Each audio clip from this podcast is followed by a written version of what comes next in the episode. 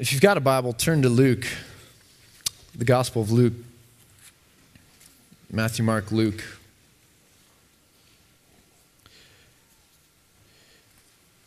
Luke chapter 2, we see just a little, little small, tiny something that gives us insight into, I think, something that's really profound. Luke chapter 2,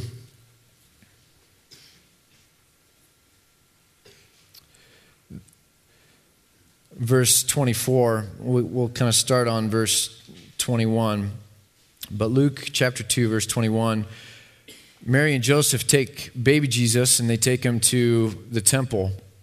And it says this And on the eighth day, when it was time to, to circumcise him, it's the first time in three and a half years I've read that word publicly, sorry.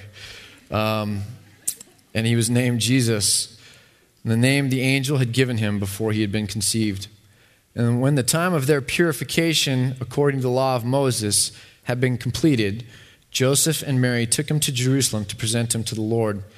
As it is written in the law of the Lord, every firstborn male is to be consecrated to the Lord. And then it goes on, it says, and to offer a sacrifice in keeping with what is said in the law of the Lord, a pair of doves or two young pigeons. It doesn't seem like much, right?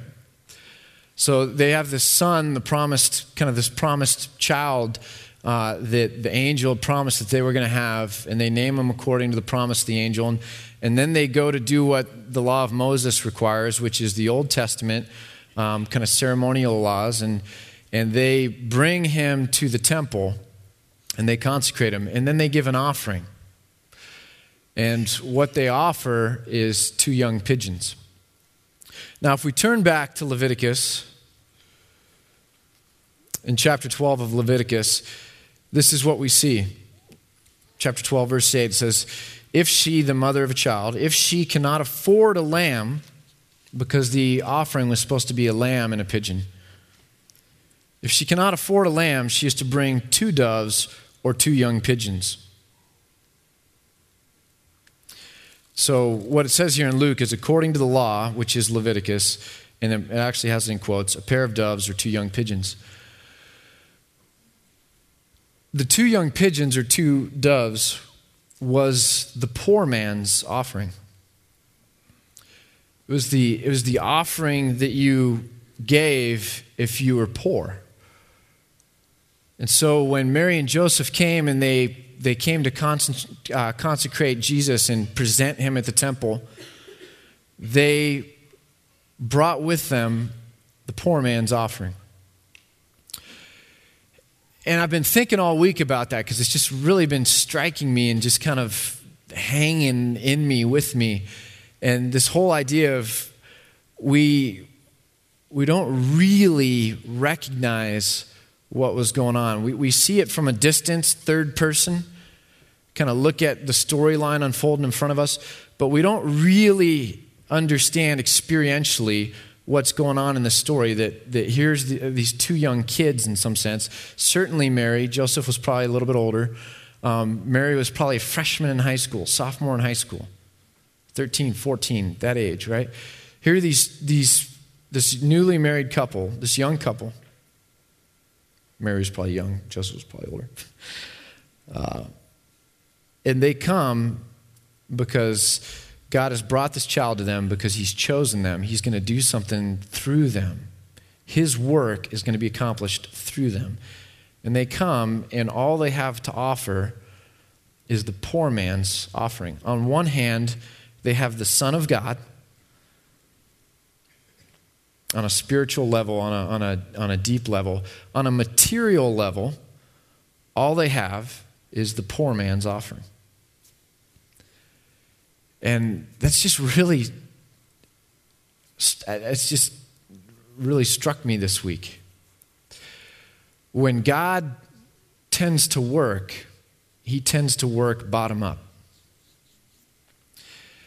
And I don't think we really grapple with the implications of that. If Mary were to show up today, a pregnant freshman in high school, how would we feel about her? What would we be thinking about her? Especially if she came from a neighborhood in town that was known as you know, that neighborhood. A reputation for being, you know, that's the low income section of town. And you don't want your kids being friends with kids from that section of town. Um, how would we feel about that poor girl being pregnant and coming forward in, in some sense saying, God's starting something new with me? Um, God's chosen me. He's going to work th- through me with, with this child. How would we feel? And I think it surfaces this, this latent thing that we've got going on deep down, and that's that our expectations of the world don't coincide with the way God sees and works in and through the world. Okay? We, we don't think anything good comes from Nazareth. Remember that scripture? The leaders of the day were, well, what good comes from Nazareth? It'd be like a, a, a candidate for president from Oregon. You know what I mean? Like, it would be weird to me, even, if the governor of Oregon's running for president. Like, really? you can't do that. Um, I don't know how we got a president from, the, from Arkansas, but, um, you know, I mean, it's just something that just, nah, it just doesn't work. You know, it's got to be New York or Texas or California. You know, I mean, what good comes from Nazareth? And you're not a priestly family. You know, you're not like this aristocracy. You're not leader. You're not you're not an influencer. You're not at the top. You're not someone that people are rooting for. There's something really interesting that we do. We don't want anyone to succeed until they get outside of a certain circle and they've already, the ship has already sailed. They've already really, really succeeded. And then we flip 180 degrees and then we jump on the bandwagon and act like little kids. Okay? I mean, I've, I've seen this with Antioch in some sense. It's like people in this town that don't, the people that go here want it to succeed, maybe to some degree. You know, I think even people that go to this church don't want it to succeed because we're just a critical generation that wants everything to fail. You know, like, but people that don't go to this church don't want us to succeed because it's not their church. But then when we do succeed in certain areas really well, all of a sudden the the tone changes, or people that don't live in Bend and, and we kind of succeed in certain areas, they get really, really, really excited about that. But not until we break out of like a certain circle. One of your friends, you, you kind of don't want them to succeed. You don't want them to outgrow you or do better than you. But if they were to radically succeed, if Jared had made the million dollars, I'm just kidding. Um, all of a sudden you kind of put that critical bent to, uh, away and then you get super excited about it. I mean it's just it's just a weird thing we do. Jesus the whole prophet without honor in his own hometown in his own hometown people are like we don't want you to become somebody. You're nobody. You were born of that woman married to that carpenter. You're nobody you need to stay in your place um, we don't want you to try and become somebody and then the minute he walks out of that town, people are willing to say, he is this person. That's pretty exciting, and I want to I want to jump on that bandwagon. There's just, there's just this interesting paradox. Does that make sense? We don't want something lowly in our midst to be something that we have to respect. Once it becomes outside of our circle and becomes great, then we get excited to respect it.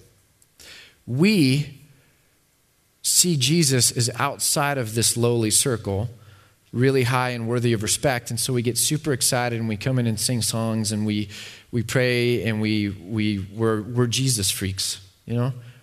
Yay, Jesus. Jesus, though, was lowly in his origins where he got started, where he came from. He was lowly in his position, he was lowly in stature, he was humbled according to every definition there is. And God, working through him, raised a lowly man in stature um, to be above all things. God opposes the proud, things that appear big, but they're really not but God lifts up the humble, the greatest of which was Christ, who, being equal with God, says in Philippians, didn't consider that something to be grasped, but submitted and, and lowered himself, humbled himself. And then God, working through this lowly thing, made it great. Made, made Christ great and raised his name above all other names. So here, here's the thing God invaded this universe through a really, really humble, poor couple. He really started from the bottom up. What does that mean? I mean, there's something there that, that we should draw out about God, about the nature of God, about uh, this life, about the world, about God's will, God's plan. And I want to throw it out and just let you guys shout some things out. You know, just thoughts, ideas about God having his chosen couple, Mary and Joseph, be so poor that they're offering the poor man's sacrifice. They don't have any of the resources to really get on well. They're struggling from the get go. What does that say to you? Just you extroverts out there, just shout it out. What does that say to you?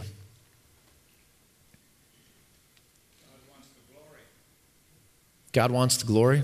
Wants it to be obvious that it wasn't political power or influence or that Jesus had a big family and that kind of gave him his ride. Yeah, that God, God alone did it. He raised him up. What else? What's that? Hope. We'll come back to that one. What's that? He had to start down.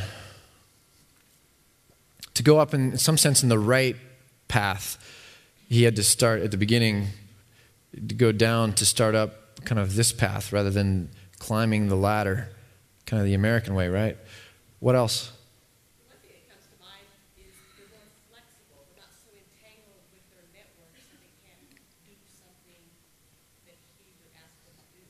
Yeah.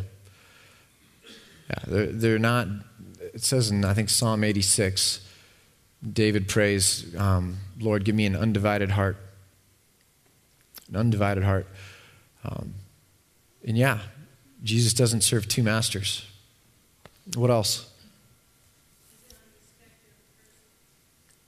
respecter of persons. He's not going to look down on other people that are less fortunate or poor. What, what's over here? Empathy. Yeah, that's kind of the same thing. Yeah. It's, it's really putting the value where the value is, huh? Um, there's kind of a lot of mirage. There's a mirage factor out there that uh, things that, that are shiny really are of value, but after about 30, 40 years, they're not. They're not of eternal value. A couple more. Don't have much to lose. Ability to go all in, in some sense, to walk by faith, to risk it all.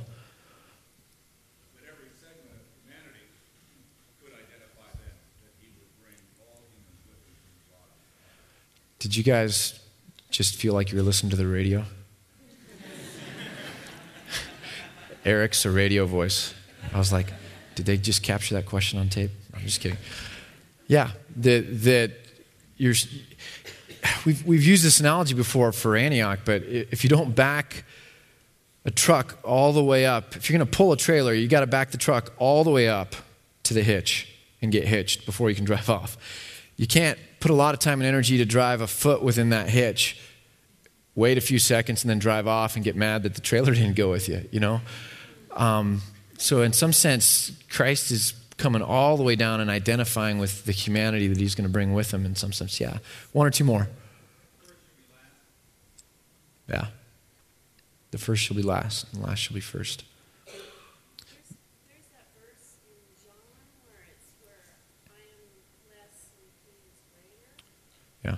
John the Baptist said, I, you know, I'm a, I'm a prophet. I've made a name for myself, but I must become less because Jesus must become greater.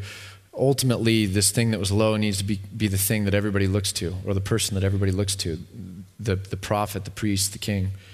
Um, certainly. One more? God values and honors humility.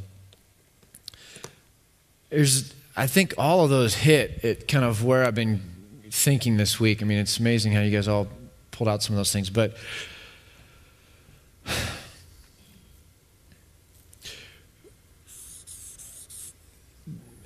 the, you know what a deist is, right? A deist is somebody that believes God is just really far off, wound up the universe, kind of wound it up like a clock, and then kind of shoved it away. He's not a personal God. He's not a relational God. He's not interacting with this world. It's not a God that's going to answer prayers. It's, it's just purely kind of the first mover. Aristotle's kind of first mover idea. And, you know, it gave the push to everything else. And there's a phrase when you're a functional deist. You might say you believe in God in that God is a certain kind of way or, or a certain kind of belief system that way, but a functional deist is when you really shake it down, you live as if God really was far and had nothing to do with this world. Does that make sense? Functional deist? there all these statistics and studies lately have been showing that Christians in America don't actually practice what they say they believe. Okay, I mean, just at a, at a remarkable level. I mean, statistically, if you if you're into uh, if you're a statistician, statistician, whatever, if you like the numbers, um, the, these numbers are really remarkable. Uh, the, the disconnect that is, that is manifesting itself between what Christians say they believe, I mean, just look you dead in the eye, say they believe, and, and their practice. Okay? And it made me think of something that when we, that I kind of realized when we started Antioch, we, when you start a church, you know, you're told you got to have mission, vision, values, like kind of all that kind of stuff, you know. Um, we never really did any of that stuff well. But w- when we were looking at values, we kind of realized that just feels hollow. Uh, if you've been to a fast pass class, you've heard me say this before. I, I value a good cheeseburger. I do. I value a good cheeseburger. It doesn't mean it's going to guide my decisions, right? And so writing a bunch of values felt hollow to me. It's like we could say a bunch of things we value, doesn't necessarily mean it's going to govern our decisions and our actions. It doesn't, just because we say we have a value doesn't mean it's a governing value. Does that make sense? Okay?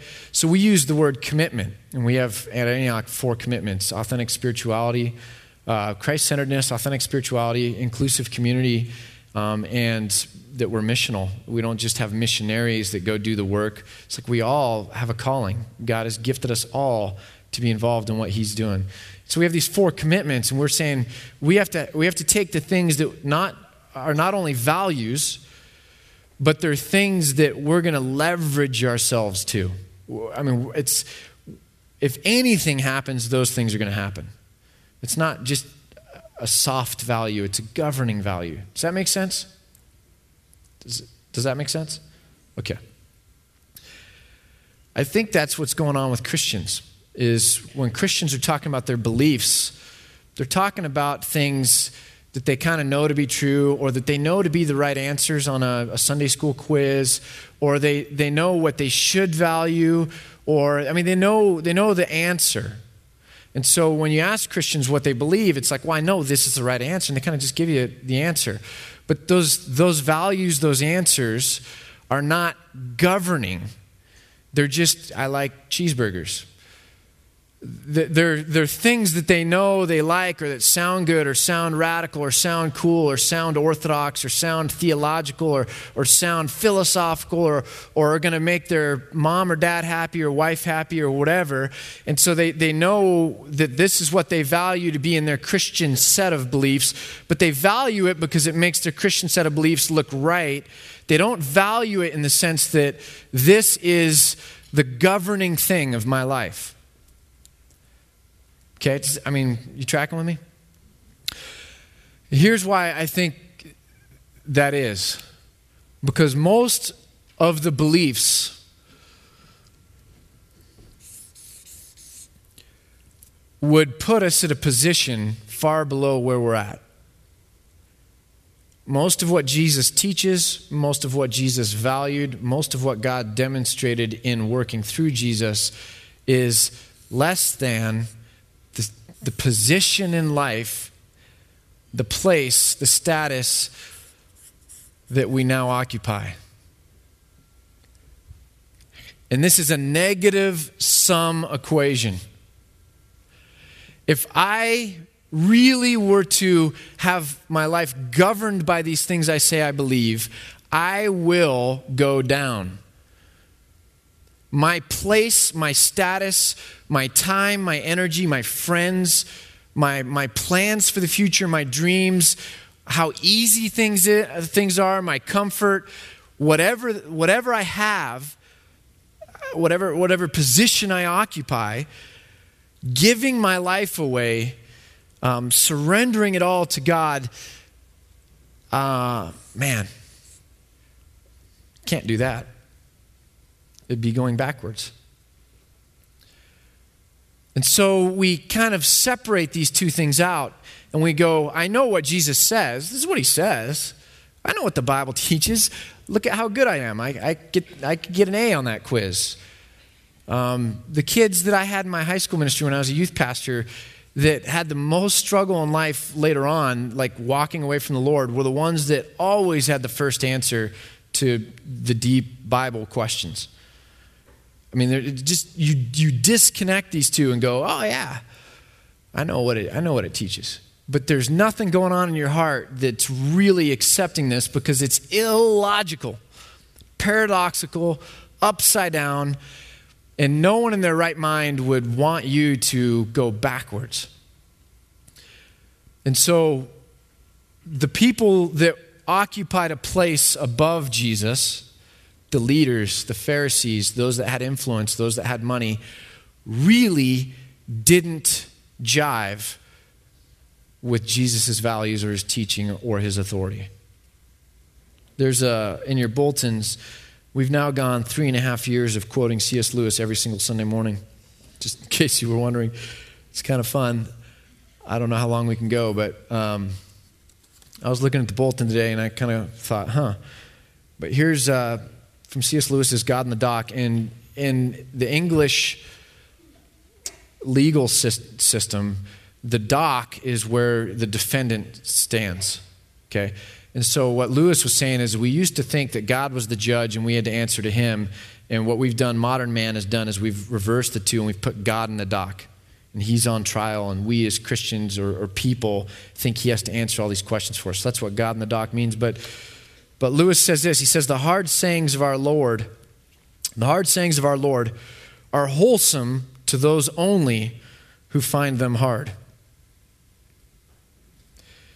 And I really, if you read Lewis, you begin to recognize that Lewis really wanted to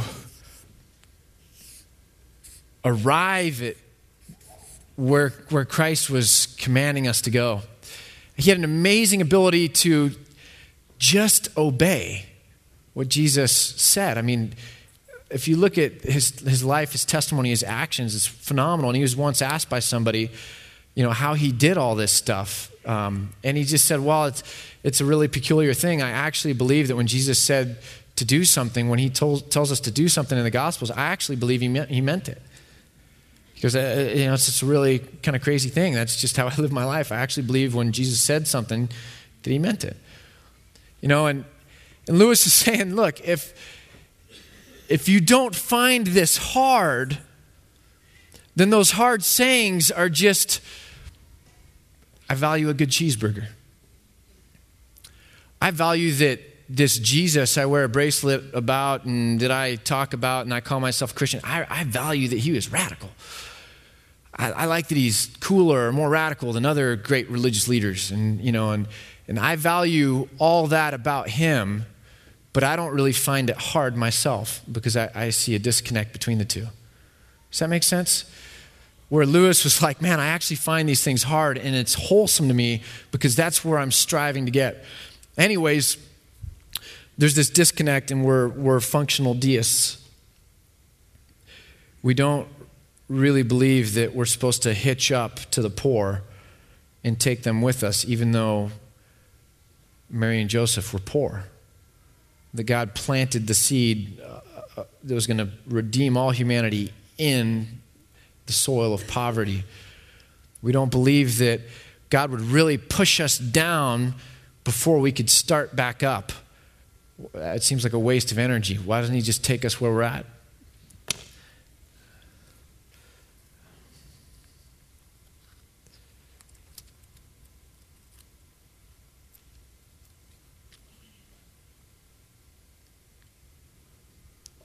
Acts 26. Jesus says to Paul, after he's in the, if you know the story, Saul, who later becomes Paul's, in the desert, he's going to persecute Christians. Jesus interferes, he intervenes with his life. And this is what Jesus says, verse 16 Now get up and stand on your feet. Now get up and stand on your feet. He's face down, abject humiliation, brokenness. And Jesus says, Now get up, stand on your feet. I've appeared to you to appoint you as a servant and as a witness of what you have seen of me and what I will show you. I will rescue you from your own people because they're not going to like you just like they don't like me. I'm going to rescue you from your own people and from the Gentiles. And I am sending you to them to open their eyes and turn from the darkness to light and from the and it keeps going, and that they would eventually be sanctified by faith. The passage in Isaiah, if you've ever read it, Isaiah chapter 6, God is like, man, look at what's going on. I need to send somebody. Who am I going to send? And, and Isaiah the prophet kind of says, Here I am, send me.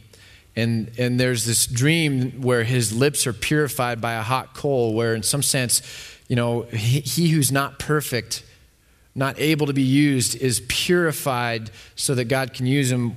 When Jesus had first called Peter and, and some of the early disciples, they are out in a boat, and Jesus does a miracle and shows that he has power over nature. Okay?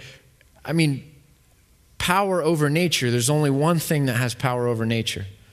And Peter falls down and says, I'm, I'm a sinful man. I'm not worthy for this. And so we, we don't want to be lowered because, man, it's just so against our nature to go backwards, to accept less when we can have more, to, to humble ourselves, to all these different kinds of things. We resist it. We resist it.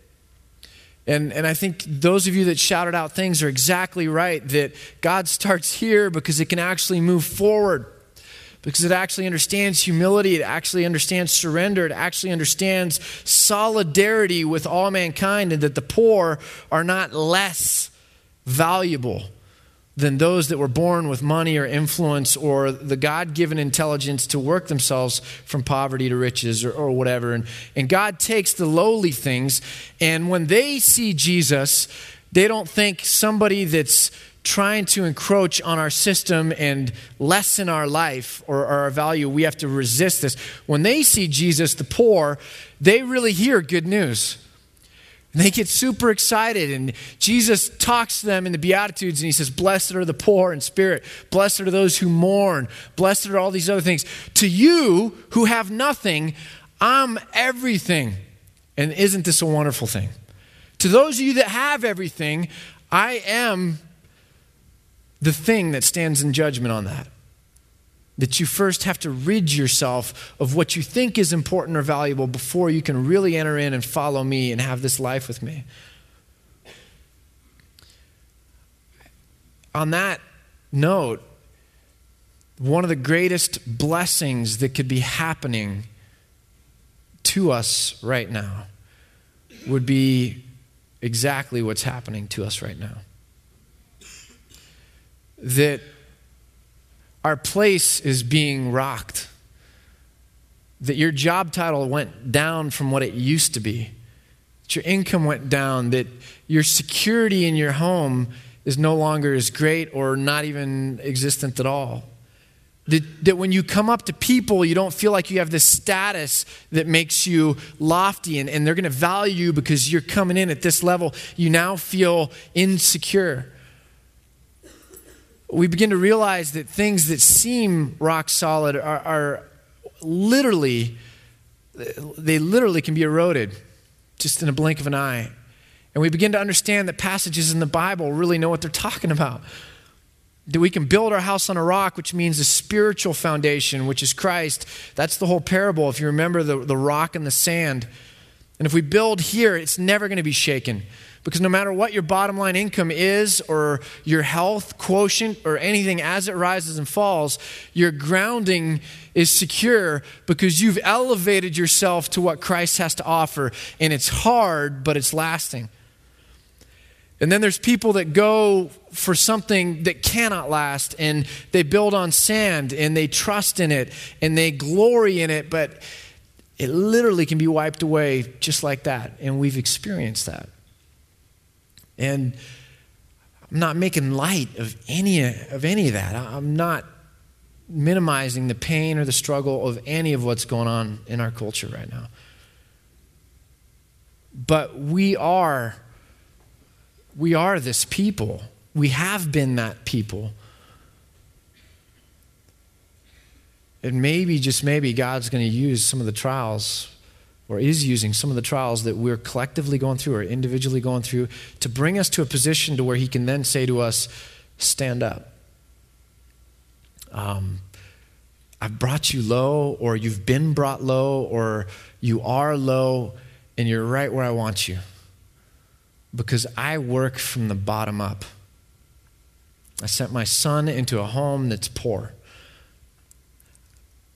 Everything I always do starts down there. I'm down there. My son lived with those people and was down there. And now that you're down there, get really excited. Because if you are willing to jump by faith to where I'm at, this can be really good news. Um, I can take you, I can use you, your creativity, your job, your artistic abilities, your relationships, your knowledge, your capacity. I can take that.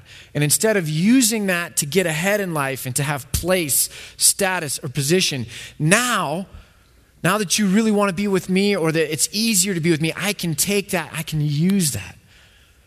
Um, I, some, I, I, always talk about I really my dream for Antioch is that we would we would make an impact, we make a dent in the world globally through this church. I get laughed at 50% of the time by that. I mean, I can see it in people's eyes. It's not always like an audible laugh. Um, but what gives me comfort in that whole thing is God can absolutely use something as lowly as this church in Bend, Oregon to change the world. He absolutely can use us. The question of whether He will use us or not really has to do with how usable we are. And whether we're really willing to, to fall on our faces, surrender, submit, cry out, and entrust all that we have, all that we are, to a God that can then take and work magic and multiply those loaves and do miracles with our little um, so that it slowly grows and actually makes an impact in, in people's lives around this world. It's, it's not at all illogical. There's a lot of people that wouldn't want it to happen or think it would be weird until all of a sudden it does happen, and then because we're so addicted to place, we'll turn right around and jump on the bandwagon. But I just, I just I can't stand the thought that we're going to gather every week and we'll talk about once a year things like a potluck and a baptism. And the, the majority of us, if I didn't have to be there, I'd probably be in the same boat where we're like, ah, do I want to go? I mean, it's kind of like right after nap time. It's beautiful outside. I don't know. I mean, there's other things I could do than really, really, really be a good teammate to the church God, God's put me in. You know, I don't want to spend the 30 bucks to go to family camp, even if it's just for Saturday. Um, I got, I got to mow the lawn. you know, I mean, I would be right there too. I'm kind of required to be there. So I, you know, but if I wasn't, I can't stand the thought of thinking that we're going to just show up, not really invest, not really care, just be disconnected from what we say we believe. How we act is just the herd mentality. We're going to just do what we see everybody else do because we acclimate to culture. And that these things functionally don't interact. When, if we actually really got the good news, if we really were willing to be last so that we could be first, if we could be upside down, paradoxical, illogical in our thinking, if we could really go all in and value the spiritual things, the eternal things, not the material things, if we could really do that, surrender to that, let God work in and through all of us, this community, this family, this team could literally be unbelievably cool. And I just can't stomach the thought that week after week we could maybe just let it stay American instead of hoping and dreaming and praying that it become so much more. Church with a capital C. Um, and just staring at this picture in my mind of Mary and Joseph coming with two doves and being treated by the people in that temple in their minds graded out as having a low place. Ah, it's a poor couple. You know, they're not that important, they're not that valuable. I mean, that picture just does something inside of me. You know, all the things you guys shared are things that I think we really need to wrestle with. Are we really willing to digest that, embrace that, act on it, become who we say we are, do what we say we believe? Father, this is not about all of the flashy stuff, all the stuff that's seen. Even artwork that's flashy isn't about that. It's about a story of a young man taking the gifts you gave him and taking a whole summer and setting it aside his life, his time, his energy to give those gifts back to you than to, to pursue other options in life. Father, as we deal with difficult times, as we have friends that deal with difficult times, let us ask for more than just relief from the pain.